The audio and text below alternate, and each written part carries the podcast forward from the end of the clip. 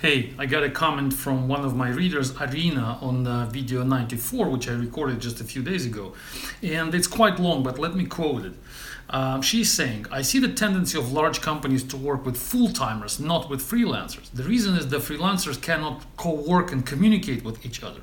Legacy products of these companies are so dependent and cross integrated, difficult, and also not so well and documented.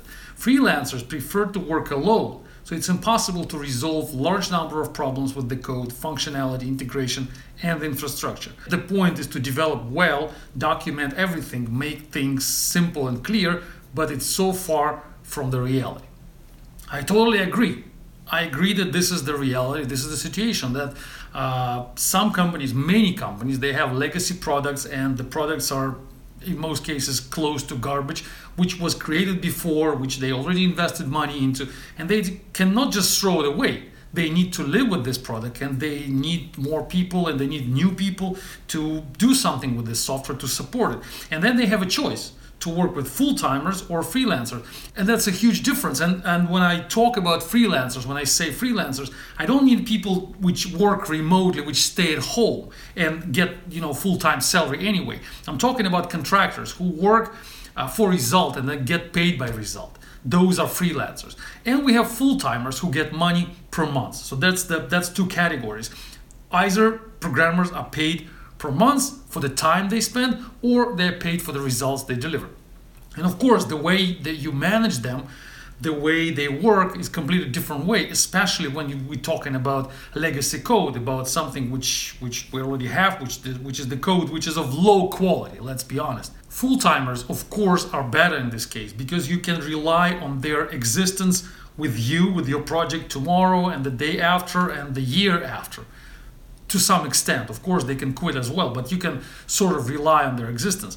And you can rely on their learning of the code they have in front of them. So you can get a new programmer, you can sit, put that programmer in the office to make that person to sit in front of the computer for, for six months, let's say.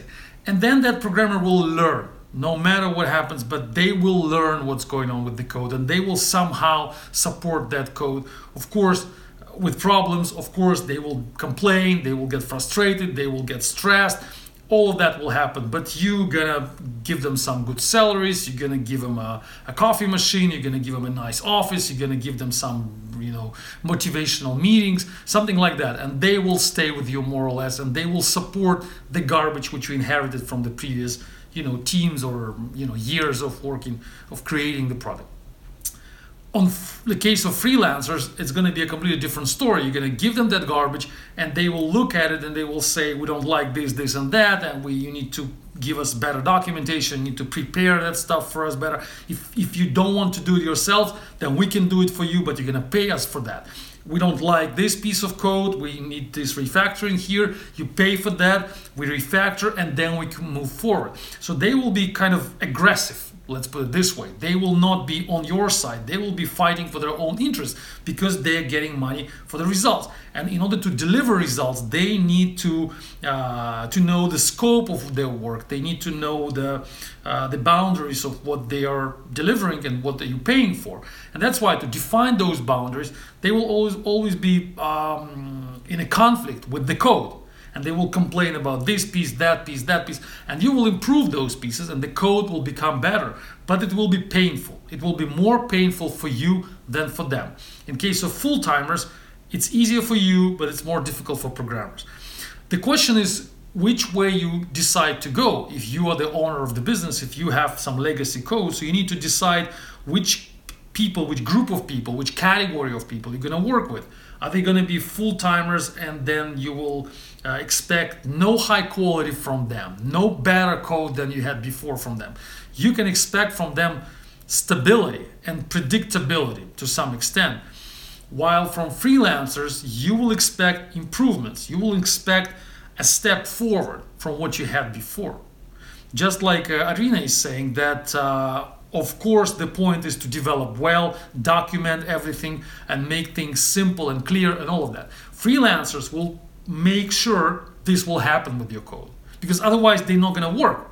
Otherwise, they will just complain and quit, and you will have to pay them for the complaints. They will have you will have to pay them for improvements. You will have to listen to what they're saying and you will have to invest some money to remove the technical debt from your code base, to resolve all the you know knowledge gaps from your code, resolve uh, the problems which are staying here for, for years, for months. They will complain about them and they will make you pay for resolving them.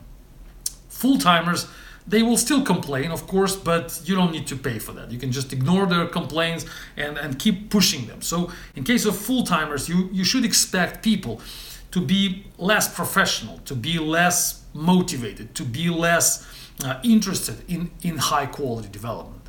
They are good people for maintaining the garbage you have uh, and keeping it the same quality as you had before. Freelancers are the people who will improve you, who will uh, move you to the next to the to the higher level of quality than you have now. So uh, answering your question, Arina, I think that you're right, but uh, it's a choice of the business. The business has to decide which way to go, either to stay where you stay and keep the code at the same level, or move make a step forward. Uh, I hope I managed to answer the question. Thanks for listening. Stay tuned. Bye bye.